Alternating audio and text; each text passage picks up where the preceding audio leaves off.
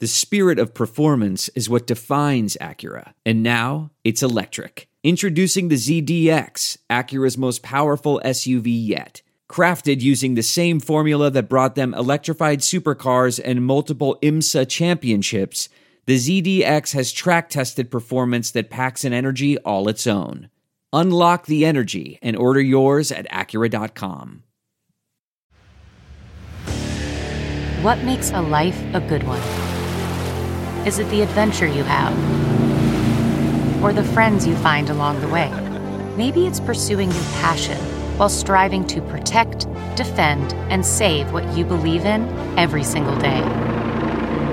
So, what makes a life a good one?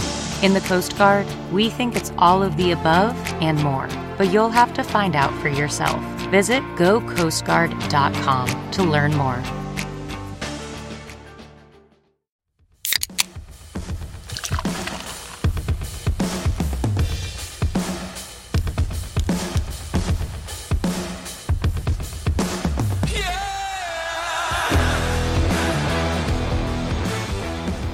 All right, EJ, at long last, we are finally here. It is Bengals Day here on the season preview series, team by team, division by division, 40 total episodes. And uh, this is going to be the final, second to final one of the AFC North week. Tomorrow, we kind of have our macro division preview where we take everything into account.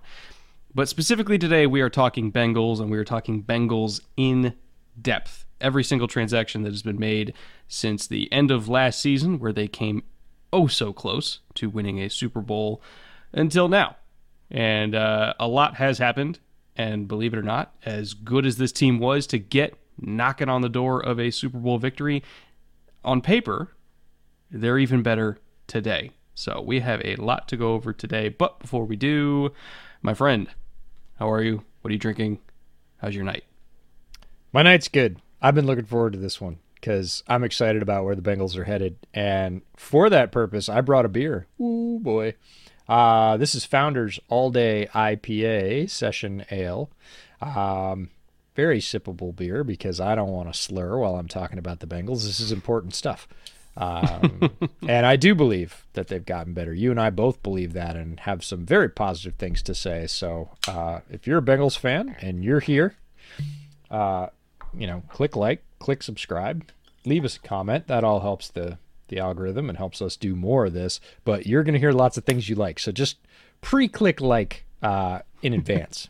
Trust me, it's okay. It'll work out. By the way, mine tonight is uh, Virginia Distillery Company, their port cask finish, because I am just- a sucker for anything finished in port casks. You're just gonna you're just gonna beat me about the head and neck with that until I just stop asking for them to. I'm not out bottle. yet. I'm not I out yet. I got to keep drinking it down. I've had it for like two years now. I got to work on it. That's the only thing about you being like a thousand miles away is I don't get any. I still got some of that loose Lustau I'm working my way through just to piss you off. Uh, anyway, first segment that we do for every single team, as per usual, our 2021 recap, where we take a look at what happened last season from a bird's eye view to kind of set up all the transactions we're about to talk about and all the draft picks we're about to talk about. They did finish 10 and 7, first in the division. It was a very scrappy AFC North. I think the difference between first and last in the division was like two wins, which you almost never see. But the Bengals emerged triumphant, uh, went five at four, uh, five and four uh, at home, and then I think four and four on the road, if I recall correctly. Um, I can't quite remember what their road record was off the top of my head, but in the last five games, they went three, Five and three on the road. Five and three on the road. Okay, so even better on the road than they were at home. How about that? Uh, last five games went three and two, so they finished somewhat strong, but then of course went on an absolutely unreal run in the playoffs, and and Joey B kind of took over and. Um, you know, taking down the Chiefs in overtime in dramatic fashion, and then you know going on that run and coming literally inches, inches away from winning the Super Bowl because if Aaron Donald did not get that sack on the last play, Ja'Marr Chase was gone, and that would have been a game-winning touchdown. I thoroughly believe that. So this team was right there, man. They were right there. I know they only went ten and seven, quote unquote, only, but you know Joey B in the playoffs eh, eh, once he gets rolling, there's really not a whole lot you can do. So as long as they can just get to January every year, they're always going to have a shot. I think they have uh, an even better shot of getting to January this year than they did this time last year, and I'm really excited to see what they have. Joey B doing Joey B things. We both predicted this when he was coming out of LSU. I called him a stone cold killer more than once because he, if you miss him, and Aaron Donald didn't miss him to Aaron Donald's credit, but if you miss him, he will reset and drive the dagger home. He will do it every single time. He has that mentality, and he did it at LSU. He even did it in his first year with the Bengals before he got wiped out. We saw him display that quality over and over again. He did it all year last year. Their line wasn't fixed last year, and there is no way that without his level of play at quarterback and that particular quality, they get anywhere close to the success that they had last year. And folks going to find out like real quick uh, because all the changes we're going to talk about are focused in their weakest areas, which they only had a couple, and they worked really, really hard and in a really, really focused way to fix just those. And the overall result is going to be really scary for the AFC. The AFC is loaded. We say it all the time. There's a lot of good teams there. Like you said, in January, you asked me to bet against Joey B, a healthy Joey B. I'm not going to do it. I didn't do it last year, right? We had to lay bets. And I was like, I'm not betting against Joe Burrow. And you're like, I don't know. It's not. I was like, nope, I'm not betting against him. Almost. Almost. Uh, in terms of looking at the power structure at B that was responsible for drafting and developing Joe Burrow up to this point, again, another one of these very stable AFC North organizations where once you're in the family, you're in the family. You never leave. Duke Tobin, 24th year as director of player personnel, which is incredible. One of the longest tenured roster builders in the entire league, if not the most tenured. I think he's up there with Mickey Loomis, I would say, because I think he even predates Belichick, now that I think about it, by like a year. Yeah. Uh, Zac Taylor, fourth year at head coach already. I can't remember how many coaches have gone to a Super Bowl within their first three years, but I can't imagine it's very many of them. So he's in elite company there. Even though I do think it was more of a, I think in terms of the more weighted side of the equation, it was probably the guys in the field rather than Zac Taylor. But I also think that he's gotten better in terms of game management since he first started out. So I'll take linear progression and a Super Bowl appearance in your first three years and call it a wash. Uh, at offensive coordinator, we got Brian Callahan, also in his fourth year, son of Bill Callahan, one of the greatest offensive line coaches and architects of the run game to ever exist. So he's got phenomenal bloodlines there. Uh, Lou and uh, Anarumo, I always get, I always mess up his last name. Uh, fourth year at DC, I think he's done an admirable job. Um, there has, there's been kind of a thin layer at the top, I would say, in the Bengals defense in the last few years. Like they, their starting 11, I feel like has always been capable. Um, the second layer under that, I think, has been thinner than a lot of other teams, but he's still churned out some pretty good defensive performances. So I say he's a good DC. And then Darrin Simmons, 19 years coaching special teams for the Cincinnati Bengals. He is the ultimate special teams stalwart in the NFL. Been there forever and uh, probably not going anywhere anytime soon. No, we've said it lots of times during this series. If you get a good special teams coach, hold on to them. They're very valuable. Uh, great structure overall. The Bengals, it needs to be said, do things differently than other teams in the NFL. They have the smallest scouting staff uh, in the NFL that's always been looked at as kind of a negative. They look at it as a positive internally within their organization. It's not just a cost cutting move. They believe it grants them greater efficiency. And lots of people kind of laughed at that for many years. And now they've put together a roster that is Super Bowl worthy. This was not some fluke. Uh, Joe Burrow powered a lot of it, but he was surrounded by very good talent. And that is the sum total of that very small staff's uh, very large efforts over a long period of time. And a lot more people are saying, hmm, like what's good about that arrangement now? Not just, oh, it's the Bengals, they're weird. Like, hey, they're weird and it's working. And the NFL is a copycat league. So lots of folks taking a much closer look or a much more serious look at the Bengals personnel structure and saying, what what can we take out of that? Um, they've done it in if anything, they were a year early. If you're talking about putting your window together in a projection, they probably quote unquote shouldn't have made the Super Bowl this year, but Joe B willed them there and they, you know, they added a very dynamic playmaker in Ja'Marr Chase, and that combination carried them when they needed it, and they made it. Now they're not the only ones. We can talk about contributions of their defense, Jessie Bates, and two linebackers that I liked a lot coming out, Logan Wilson and Germaine Pratt playing huge down the stretch. It's a lot of pieces, but it's a credit to this front front office and the organization in general that their sort of lean and mean structure uh, worked well enough to take them all the way to the Super Bowl. So that's that's notable. In terms of notable assistant coaches under that top layer, uh, a uh, whole bunch of former players and and longtime coaches. Um, I just want to highlight one, and then I'll let you get to the rest. James Casey was one of my favorite Texans during his time in Houston. Special teams monster. You know, he was always like the third tight end on the roster, but really his main value was was being a special teams demon. Um, and then after his playing career wrapped up, I I believe he was on that Denver team that won the Super Bowl in like 2015, and then he left to go be a tight ends coach at Houston, and then he's been the tight ends coach under Zac Taylor since Taylor got there. Uh, I just want to highlight him for myself, just because he he was like one of the fan favorite Texans from that era, just because he only got like 10 snaps a game, but it was just 10 snaps of fire and fury. And I love James Casey. I'm always going to love James Casey. I knew he'd he'd tick off your radar as a former Texan. Uh, my favorite thing about James Casey is that he didn't go straight to college. He got drafted by the White Sox as a pitcher mm-hmm. and spent three years in their organization and then decided, nah, baseball's not my thing. Went back to college at Rice, became a tight end, ended up getting drafted by the Texans.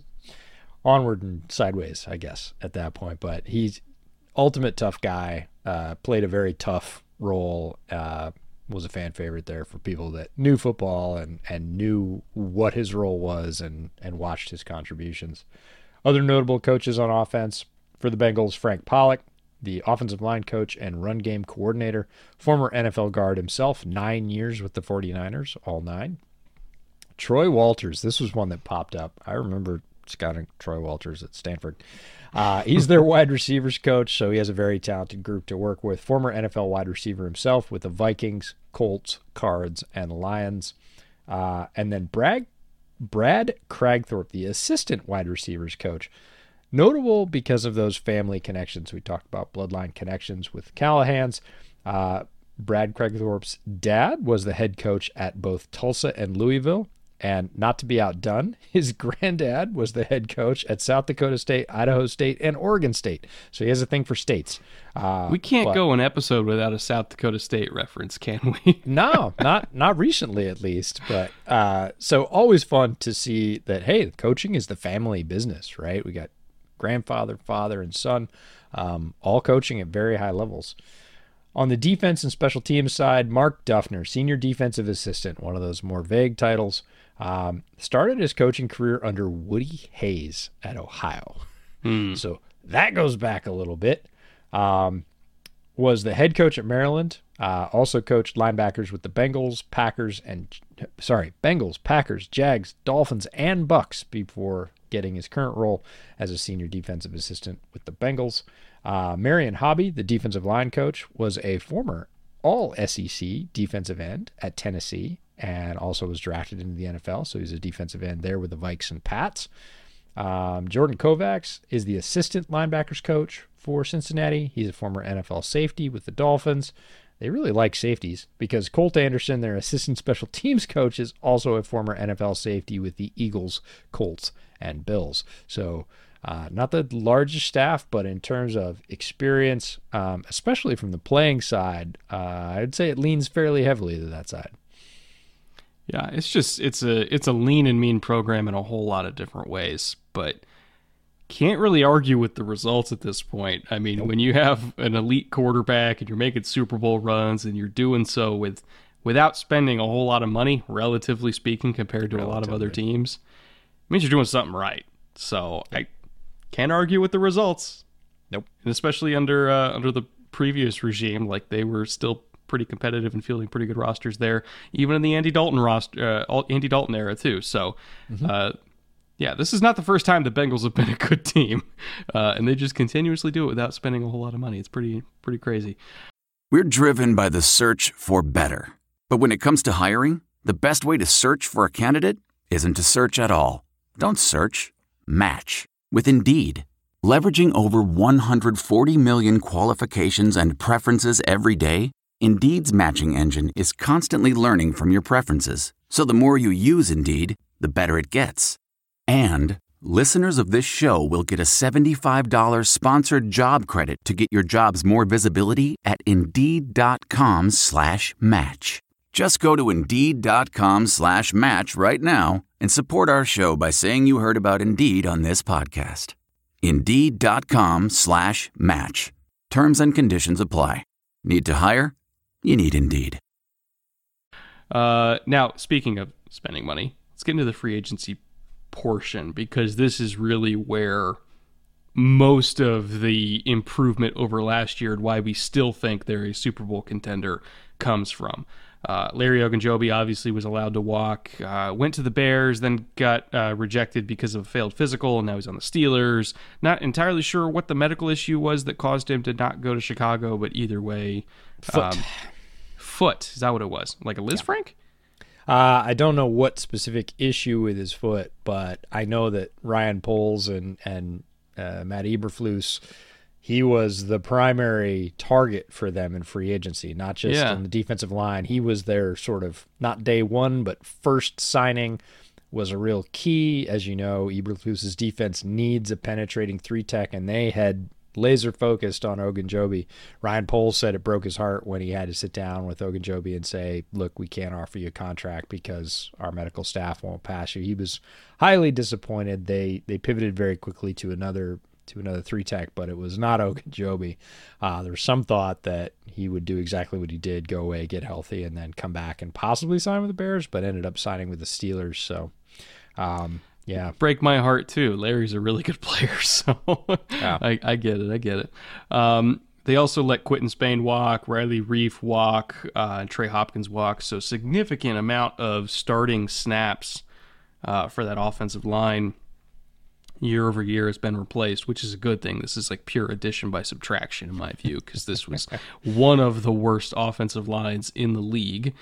Um, not just in terms of losing one on ones, but in terms of like communication and calling protections. I did a whole film room episode on it about like the source of all their sacks. And they were really bad at communication in terms of how they picked up blitzes and everything like that. And I don't know if it was Burrow calling protections or if it was the centers calling protections because they had a few that played center for them throughout the season. Whoever it was wasn't doing a great job, and there was almost zero communication skills in this offensive line. So not only were they not winning one on ones, but they weren't communicating. So I was all in favor of just gutting it, replacing anybody that they could, which they did. Um, Vernon Hargreaves also gone. Uh, he didn't play a whole lot of snaps for them, but still notable that a depth corner is gone. And then CJ Uzomah uh, got an eight million dollar a year deal with New York, and I think they kind of wanted to save a lot of their cash for um, for the offensive lineman that they brought in to help Joe not die. So overall, didn't lose major talent, uh, but there were a couple key contributors that unfortunately are no longer there. This was a focused effort to clean out the one glaring weakness that everyone saw. The I'm sure they saw it internally. Um, commentators saw it weekly. Uh, fans saw it. Joe was still running for his life last year. The the amount of production and the results that they were able to generate, given that offensive line and its performance. We'll just call it performance because a good performance. That's the way to describe it. Yeah, yeah uh, you know what they put on film was rough, and uh, if there was a quarterback of a lesser caliber than Joe Burrow there, they would have been a very bad team because of it. They would have been absolutely crippled by it. And instead, not only were they not crippled by it, they made the freaking Super Bowl with that as an existing flaw. And it was mm-hmm. it was bad and it was repeated and it was every week and it was multiple times. And they still made it to the Super Bowl. So this was very much about get rid of what we don't want and when we get down to the the third free agency section, the addition section, it's really short and really focused. Well, I kind of want to do retentions and the third party additions all at once because I do think they kind of tell a story together. And as you alluded, not a whole lot of names in terms of third party additions, but all of them were important. Alex Cappa, La'el Collins, Ted Karras, they are brought in directly to replace all of the guys that they let walk, uh, mainly because they're just they're just all better. What I found interesting though, and this was a point that I, I just saw today, was that the Bengals don't really hand out guaranteed money to anybody past the first year of a veteran contract who isn't a quarterback. And I guess them and the Packers are the only two teams that that do that. Which I guess makes sense because you need to have a whole lot of cash on hand to put into escrow accounts for guarantees and the Packers don't have access to the same amount of money as say the Rams do who have an owner that's worth 20 billion dollars and you know the Bengals the Brown family's not not worth that kind of money either. I think I think they're like five or six hundred million net worth, somewhere in that ballpark. So they don't have access to the same kind of cash that a lot of other franchises do to just throw, you know, a hundred million dollars into escrow accounts every single offseason. And so they have a habit, along with the Packers, of first year's guaranteed, everything after that, not.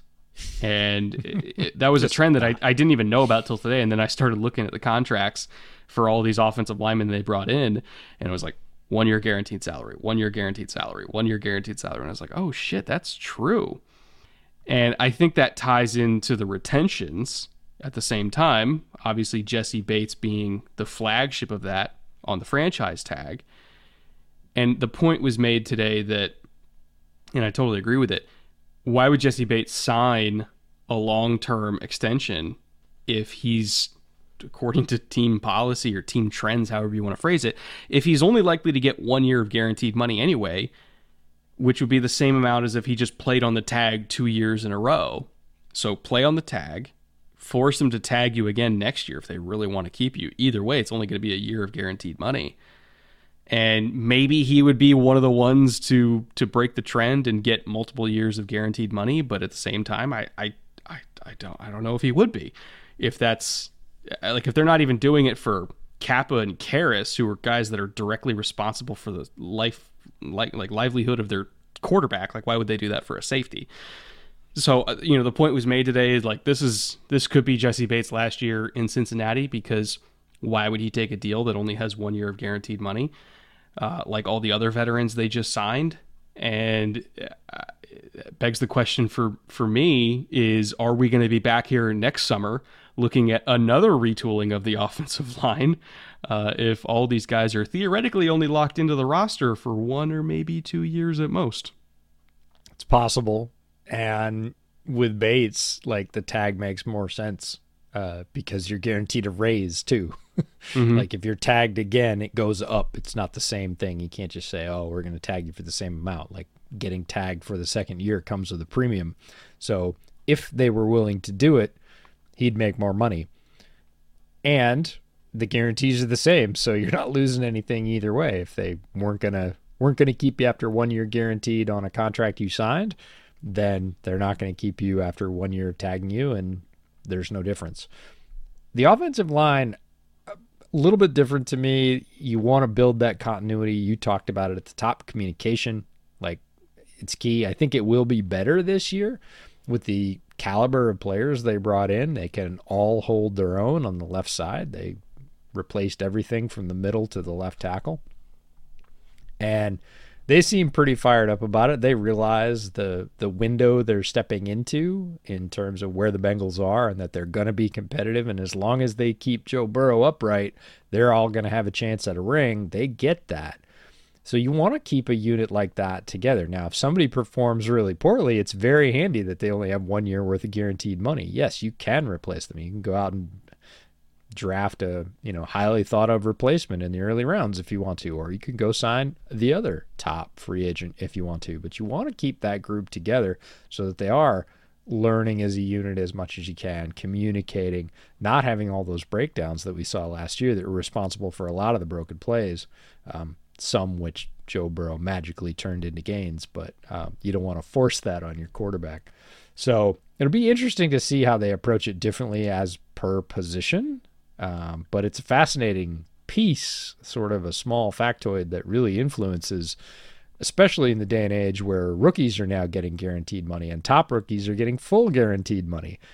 That's the face of that negotiation league wide is changing. So it'll be fascinating to see if the Bengals sort of dig their heels in and say, nope, we're not doing it. Or everybody says to them, hey, we're not going to play. Even rookies are getting guaranteed money now. Get with it. And, and, Bengals fans, feel free to sound off in the comments and give me some added context to this. By the way, I did look it up. Mike Brown's net worth is reportedly 2.1 billion, quote unquote, only 2.1 billion. Uh, Still roughly like 10% of some of the other owners in the league. Um, so I think the point stands that you can't just keep throwing $100 million into escrow accounts every year like the Rams do. But uh, I, I do uh, uh, in terms of the scale of NFL ownership net worth, he is on the lower end of it. So I think that's probably why they don't do as much guaranteed as a lot of other teams in the league. But I, I do encourage Bengals fans to sound off in the comments and give some sort of added context. Like, were there any other notable non quarterback veterans that that got a whole bunch, like three years of guaranteed. Like, did AJ Green even get three years of guaranteed money? I don't know that he did. I just found out about this like right before we recorded, and I was like, huh. Huh. That's weird. And then I checked on the free agency contracts they signed this year, and that held true. And I was like, huh, okay. Huh. If Cappa and Collins and Karras aren't even getting it, I don't know if, if Jessie Bates would. But either way, at a minimum, they vastly upgraded the offensive line. They were already a Super Bowl team, and they're they did that with a terrible offensive line. I can only imagine how good Joe Burrow is going to be when he has time to throw. So, uh, A plus for free agency. That's the thing is if you look at what they did even in year 1 before Joe Burrow got wiped out as a true rookie and we've talked a lot about true rookie seasons in the NFL for quarterbacks. They're generally not very good. He did enough in his first year for them to know we got our guy. Like we need mm-hmm. to do some things. We got to get him another receiving weapon. We got to get him a bunch of protection. We know that they go out the endless debate before last year's draft. Do you get him the receiver or do you get him the tackle? Receiver, tackle, receiver, tackle. They go receiver because they believe very strongly, and rightly so, as it turns out, that Ja'Marr Chase is a game changer. So they say, nope, we're giving him the A A plus number one alpha wide receiver, and he turns out to be worth every bit of that draft selection. They still persist with the offensive line issues, and he runs for his life all year through year number two and makes the Super Bowl. I'm going to keep saying that. Runs mm-hmm. for his life for the entire year, gets, you know, an upgraded receiving weapon, has a very good, maybe one of the best. We were talking about this before we recorded. One of the best young skill sets in the NFL. If you're not putting quarterback, I would say top three wide receivers, running back, and sure, throw the tight end in there. If you're not taking that personnel group for the Bengals and stacking it up in the, say, top five league wide, you and I aren't seeing the same thing because the quarterback's the most important piece, but you do need a primary wide receiver and a good running back really helps. So when you look at the Bengals skill position set, it is as good as any group in the NFL. You can debate which one is the best, fine. That's a flavor thing. They're in the running for that. Add to that, replacing three fifths of your offensive line with three very good players. They made the Super Bowl without them. Mm-hmm. Now, what are you going to get? You know, you, there's no reason to assume that Joe Burrow is going to get worse. They put up 53 touchdowns last year and gave up 44.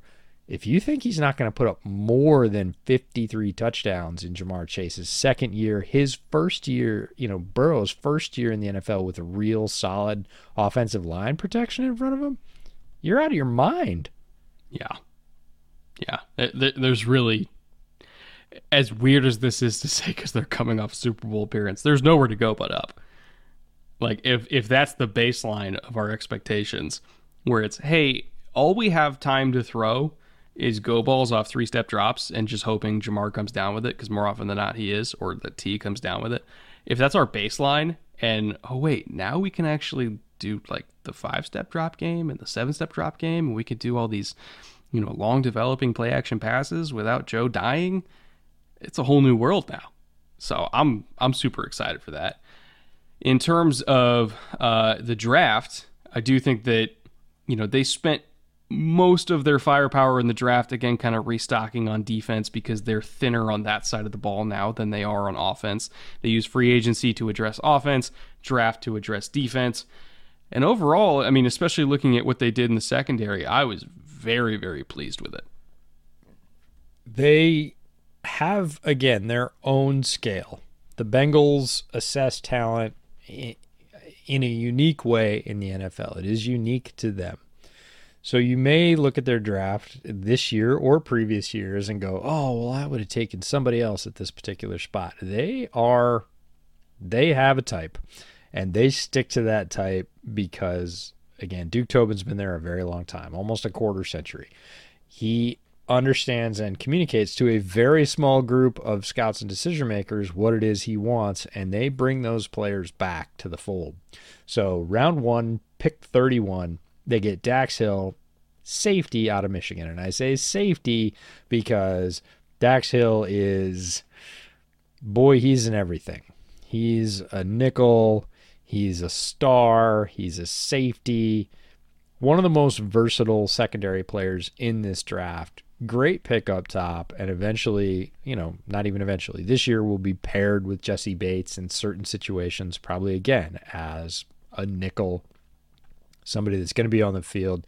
Very impactful playmaker around the line of scrimmage, great in the passing game, super quick, tough, just brings a lot. So, excellent pick for them at the bottom of round one. Some teams have a knack for picking at the bottom of round one. Patriots have done pretty well there over the years. Uh, KC certainly has done a decent job of that. Um, it's first time for Bengals picking in the bottom of the round in a while.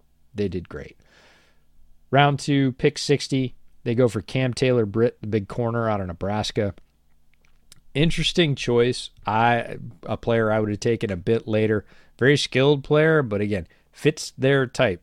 This is mm-hmm. a franchise that uh, employed Trae Waynes. That you know they have a type. It's similar. Cam Taylor Britt fits it. He is really aggressive, loves to hit. I'm sure they love that about him. It'll be interesting to see how and when he gets playing time in their secondary. Round three, pick 95. Zach Carter, the defensive tackle out of Florida, who I, I don't know about you, I wanted to love Zach Carter a lot more. I looked at Zach Carter's body type and I thought, man, played at Florida. This guy's, he's just got superstar written all over him. He's got yeah. all kinds of potential. He's got length and man, he look at how wasn't even the best is. player on his own front. Not gonna lie. no, and his tape didn't quite get there, but the you know there is something to unlock there that I don't think has been fully unlocked yet talk about why that is. Not really sure. Fascinated to see how he fits in to the Bengals rotation and if he can unlock some more of that. Because physically, this is a dominating guy. He is big and tall, long, strong, fast. Production didn't really measure up to that. It'll be really cool to see how Cincinnati develops him. Again, a little bit earlier than I would have picked a guy like Zach Carter, but the Bengals don't care. They're going to take their guys in their spots, and they hold true to that every year. Round four, one of my favorite picks they made, pick 136, Cordell Volson, the offensive tackle out of North Dakota State. We saw him at the Shrine Bowl. I said to you at that point, this is a guy that's going to get drafted low, play, you know, five or six years, end up signing a big third contract to go somewhere, be super reliable part of an offensive line. Everybody's going to go, where did he play again? Like, he's just that guy. They pick him fourth round. Uh, he's got great versatility. He can play tackle or guard for them. Um, they they relied pretty heavily on their Shrine Bowl scouting too, because we're going to get to another one. But Cordell Volson, the fourth round, I think will pay early dividends for a team that needed offensive line help. Is he going to start? No, he doesn't need to. They went out and addressed that in free agency. Is he going to contribute early and often because of that versatility, I, I think he can. Round five, pick 166. Tycen Anderson, the safety from Toledo, who is an absolute missile, gets to go learn under Jessie Bates. I think he's going to push for playing time sooner than a lot of people may think he does, based on his draft position, pedigree, where he played in college, all that stuff. They may they may tend to overlook him. Don't. he is a really good player. He's super fast. Um, good going forwards and backwards. He is not just a hitter in the box. Very, very gifted. I think he'll play pretty quickly in the secondary. Last pick, round seven, 252. Jeffrey Gunter, the defensive end slash edge from Coastal Carolina, another Shrine Bowl player we got to see up close.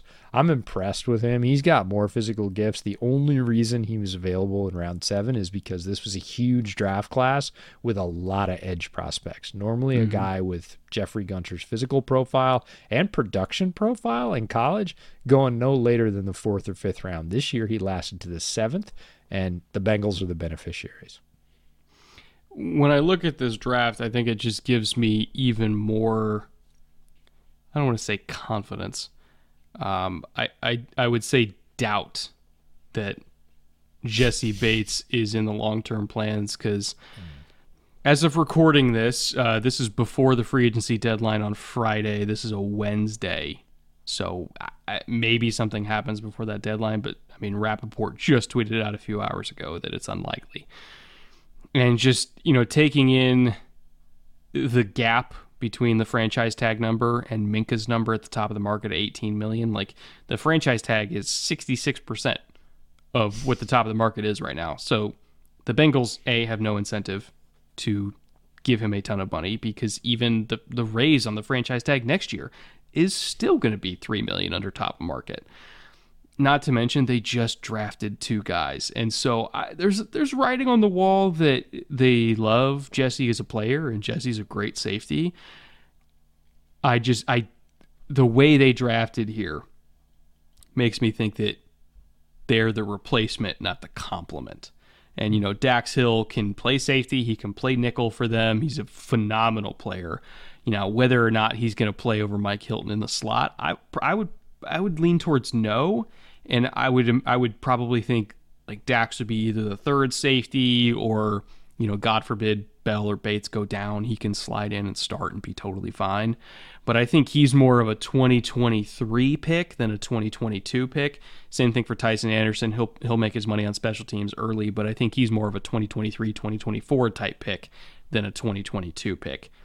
They don't need safety right now, but I think the only reason why they took a safety when they don't need one right now is because they're about to. So that's how I kind of interpreted that pick. Um, Cam Taylor Britt, I'm right there with you. I thought that was a great pick uh, for them at corner on day two, where I still do think they need help at outside corner.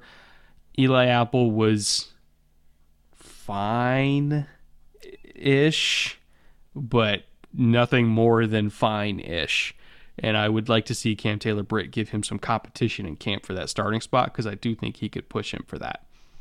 Um, Zach Carter, I, again, I thought that was a little bit of a reach. I'm right there with you. I was I was not as impressed with him as I was hoping for from from a defensive lineman from Florida, and my eye kept routinely going to no fewer than three other guys on that front every time I tried to watch him. So uh, I was a little eh, on that pick, but I love the Volson pick in round four. You know, very athletic tackle prospect. Just keep stacking depth, keep stacking it over and over and over again. And hey, worst case scenario, you know, if he's pushing Jonah for a starting spot sooner rather than later. I mean, Jonah gave up 10 sacks last year. It's not like he's completely secure as a starter either. And I think Volson does have starting talent, just not starting polish at the moment. Uh, and as you mentioned, Jeffrey Gunter, again, he doesn't need to be on the field right now because uh, Hendrickson and Hubbard are a really good duo. Um, and they got some other guys that I really, really were fans of coming out. Uh, Khalid Kareem, you and I both loved him so much coming out. And Gunter is just another one of these guys in the second and third wave. And you're getting him in the seventh round, which is a great, great value for him. I, I that was two rounds later than I thought he would go. So overall, very enthusiastic about the draft other than the Carter pick, which I felt was pretty early for him. But Um, I think they insulated themselves from having a hole at safety if and when Bates moves on. Which, again, if it was me, if I was running the team, Bates would not move on. I would extend him, but I'm just kind of reading the tea leaves here. They insulated themselves from having a hole at safety. They improved their depth on the offensive and defensive lines. I, I'm totally good with it. I thought it was a fantastic job. Getting the smile and confidence you've been dreaming about, all from the comfort of your home, isn't a total mystery with Byte clear aligners. Just don't be surprised if all your friends start asking, What's your secret? Begin by ordering your at home impression kit today for only $14.95. Byte clear aligners are doctor directed and delivered to your door. Treatment costs thousands less than braces, plus, they offer flexible financing, accept eligible insurance, and you can pay with your HSA FSA. Get 80% off your impression kit when you use code WONDERY at Byte.com. That's B-Y-T-E dot com. Start your confidence journey today with Byte. Um, looking at UDFAs, I also thought they got some good values there. Uh, in particular, again, yet another wave two or wave three edge guy that I think has a pretty decent chance to make the roster in Carson Wells.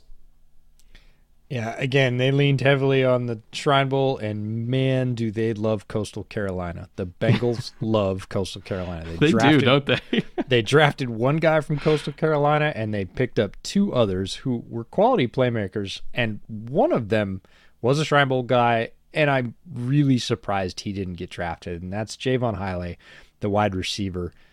He he's underrated. There isn't any other way to say it. He's not super flashy. He is super effective, and he will play in the NFL. Whether or not it's for the Bengals, I'm shocked he wasn't drafted in the fifth, in the sixth, in the seventh. He should have been drafted maybe even a little bit before that. The fact he went undrafted is ridiculous. The other guy that they get is a guy that I pinged you about in the middle of the night, as is wont to happen in draft season and that's the running back, Shermari Jones, also from Coastal Carolina. And I sent you one particular clip from all 22, and I was like, look at this. Like, you're telling me that guy's not going to get drafted? Well, turns out he didn't get drafted, but he ends up in, in Cincinnati.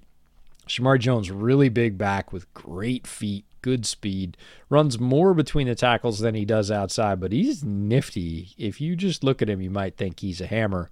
He's more than that. He had some great runs at Coastal Carolina. So their staff is really well linked with the Coastal Carolina program for one reason or another. But they pull three good players with Gunter, Jones, and Heiligh out of that program. Two of them basically for free. Uh, Justin Rigg, the tight end out of Kentucky, big Rig. I want to talk about him. He was another guy that I. Yeah, he's another guy that I sent to uh, our buddy Brad Spielberger in the middle of the night when I was scouting Kentucky offensive talent and actually Georgia defensive talent. I was looking at Kentucky versus Georgia, and Riggs had a couple plays, three out of like three uh, three plays out of a four play series in between the twenties.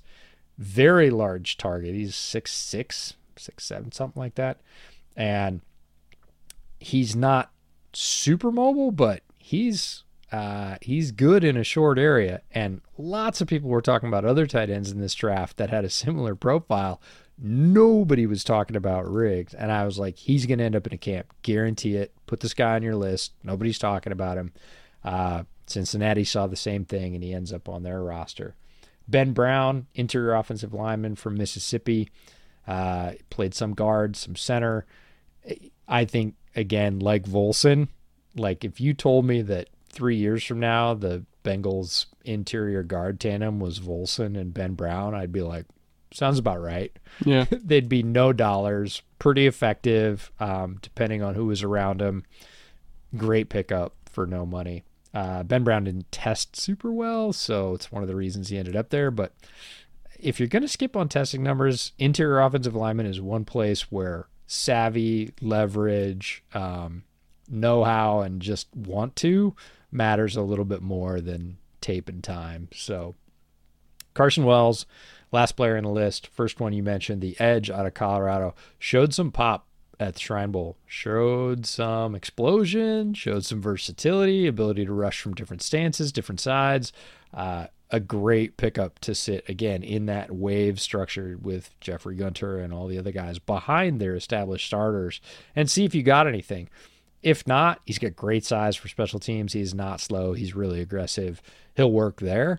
But I actually think he's got some upside as a situational rusher. So if you can grab that in UDFA, pure win. In particular, I think the the main two that I'm excited about are Shermari Jones and Carson Wells. Uh, Shermari, at absolute peak, watching him gave me some Devonta Freeman vibes.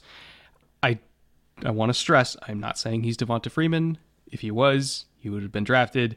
But I think a lot of the highlights that you saw at Coastal Carolina, the cuts, the shiftiness, the you know, the the contact balance, it it, it did give me Devonta Freeman vibes. And I too was surprised that he at least didn't have a, a seventh round pick thrown at him. Just just to see what he's got. So that that was a great move by the Bengals to pick him up because even though they do have a whole bunch of running backs, they got Joe Mixon, they got Samaje Perine, they got Chris Evans, who like came out of nowhere last year and was really good for them. Um, they even have Trayveon Williams, who I I still believe there's something there. Uh, like Shermari Jones, I, I thought had a has a decent shot of making the roster, even in that backfield. Um, he kind of gives them a little bit of something that they don't already have. Uh, and then Carson Wells, I also think has a somewhat decent shot uh, of making the roster. He's going to have to compete with Khalid Kareem and Wyatt Hubert and Jeff Gunter, but I I think that he's kind of in a similar vein or a similar grade overall to Gunter and Hubert. Um, Kareem, I, I, liked a little bit more coming out than those three, but I think he could make it as like a sixth edge rusher. So that's like borderline on the roster, maybe on the practice squad, and if somebody gets hurt, they call him up. But I, I think that he will be there for them in some capacity. Um, the question is, is he going to be the fifth edge or is he going to be a practice squad guy? But I, I do like him a lot. Uh, he was productive in the Pac-12. You know, has really good hands. Not super explosive, but I think he's got some bend, and I think he, um, I think he corners well, which is just as, as much about technique as it is about hip flexibility. So I like him a lot. Um, I think he's got a shot. Uh, in terms of overall team floor, team ceiling, this is our last segment and the one that we close out every episode with. This is ceiling in wins and ceiling or and floor in wins. You know, what are the high highs and what are the low lows that we can expect? The range of outcomes that we can expect for the Bengals. I put them in the same tier that I did uh, for the Bills, what, two weeks ago at this point, and that is 13 wins as a ceiling, which is, you know, first seed in the AFC, or at least fighting for the first seed in the AFC, potentially hosting the playoffs all, all the way to the Super Bowl as an absolute floor, and it would take an injury to Burrow, or it would take some sort of like apocalyptic, you know, injury run to their receiving corps. I have them at nine as a floor. But I think going back a couple years ago, if you told Bengals fans that we were projecting their floor at nine wins when they took Joe Burrow, they would be ecstatic because for a while for this franchise, nine wins was considered a great season. So a nine win floor, but potentially a 13 win ceiling with like first seed in the AFC and going right back to the Super Bowl, I think Bengals fans would be stoked with that. And there's very few teams, not just in the AFC, but in the NFL at large, that I would even feel comfortable favoring against the Bengals. There's like maybe three of them at most. I ended up in the exact same place. 13 wins was my ceiling because they won 10 last year with an absolutely porous offensive line they threw enough at the offensive line to fix it. And even if they have one injury, the line is still going to be worlds better than what they fielded last year. And what they fielded last year, I'm going to keep saying it, went to the Super Bowl. so there is no reason to predict regression when the only major flaw, and they didn't lose anybody either. That offensive core is extremely young. They still have all three wide receivers. They still have their top tier running back. They still have their all world quarterback. Yeah, they lost Uzomah. They brought in Hayden Hurst, who is more than capable at the same level. Is is he an improvement? I don't think so. Is he a is he a fall off from Uzomah? I really don't think so at all. I think they're very similar. So they didn't literally lose anything on offense, and they buttressed the offensive line. They're going to win a bunch of games. 13 is my ceiling. I said an eight win floor, thinking more about worst case scenario injuries to the offensive line, having to rely on depth, injury to Burrow. He misses some time. I still think that's a pretty darn good floor because you're going to have a decent offensive line. You got Mixon. You can fall back on that if you have to switch quarterbacks for a few games. Probably still grind out half the wins this is a really talented team. It's a talented roster and it's a talented team, and those are two different things. We've seen plenty of talented rosters that were not good teams. This team exceeded their expectations last year. That is the sign of a good team. That is the sign of a team that can come together when it matters down the stretch and win games that maybe they quote unquote shouldn't. They certainly weren't favored against Kansas City. They managed to get it done. Was it super clean? No. Did they get it done? They did. So I can't see any real fall off for them. I can see an improvement pretty clearly and easily. There aren't many teams I feel really comfortable just tacking 13 wins on. That is a lot of wins in the NFL, and every win is hard to come by. This one, as long as Joe Burrow's upright, and he has every reason to be this year, I think 13 wins is completely reasonable as a ceiling. Uh, you mentioned they weren't favored against Kansas City. I think they would be favored against Kansas City right now, and I would favor them against mm-hmm. Kansas City right now today if they had to play. Um, I mentioned that there's like maybe three teams that I wouldn't favor them against, and like I said, it's a short list. It's the Rams because, as far as I'm concerned, somebody's got to beat them, and until somebody beats them, I'm uh, they're my top team right now. Uh, Buffalo because they're Buffalo, and Tampa because Tom Brady's amazing and there's an incredible roster there. Other than that, I'm taking Cincy in every single matchup in the league. Every single one. I don't care if it's Baltimore, I don't care if it's Kansas City, Indianapolis, Philly, like throw any AFC West team there. I'm taking Cincy right now, today, based on what we know. And I, I think that that's perfectly justifiable.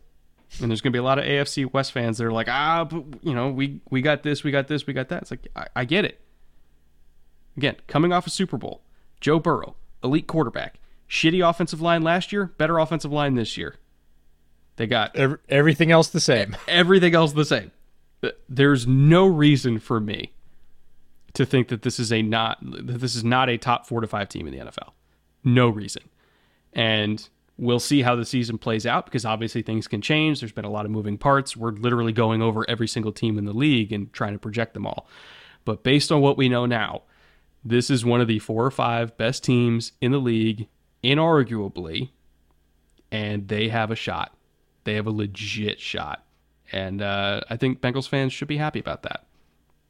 I think they're going to be thrilled, and, and not only this year, but for a long time. Duke Togan, Duke Tobin has shown the ability to build a roster, and they have what every franchise in the NFL wants, which is a young and very capable, dangerous signal caller that if you get him into the playoffs, you have a shot every year. That is a that is as big a window as you get in the NFL. And that window is a reality right now in Cincy. They saw that last year. They got the sort of again sort of bonus early Super Bowl trip, and now it's going to become the expectation. That gets tough in a whole different way, but oh, if Seattle anybody, all over again. They went to the Super Bowl right immediately, and then every single year after that, it's like, well, why aren't you going again? Yeah, it's like, well, it's fucking hard. Super Bowl or bust. But yeah. if there was any quarterback in the NFL mentally that can handle that as a young quarterback, it's Burrow. So not just like I said last year not going to bet against Joe Burrow. I said I wouldn't when he came out of college, and I'm not going to start now. Well, with that being said, we have one more day to go on AFC North week. Tomorrow is the macro look at the division. We're picking MVP of the AFC North, you know, offensive defensive player of the year, rookie of the year, coach of the year, all that kind of stuff. You know, again, taking a more macro approach rather than team by team breakdowns. So if you're a Bengals fan, come back tomorrow for that because I'm sure we're going to be talking a lot about Cincinnati once again. And then uh, after that, we're moving on to the NFC North, and then we're heading out west to finish this series off. If you're just joining us, we have more episodes than I even thought possible leading up to this one out already. So if you want to catch up on what every single team in the league has been doing, and of course all the other competition that Cincy's going to have to go through in the AFC, because there's a lot of it, you can go back and watch those. It'll give you some nice entertainment leading up to the start of training camp and preseason. But uh, we'll be back here, same time, same place tomorrow. And until then, later. Take care.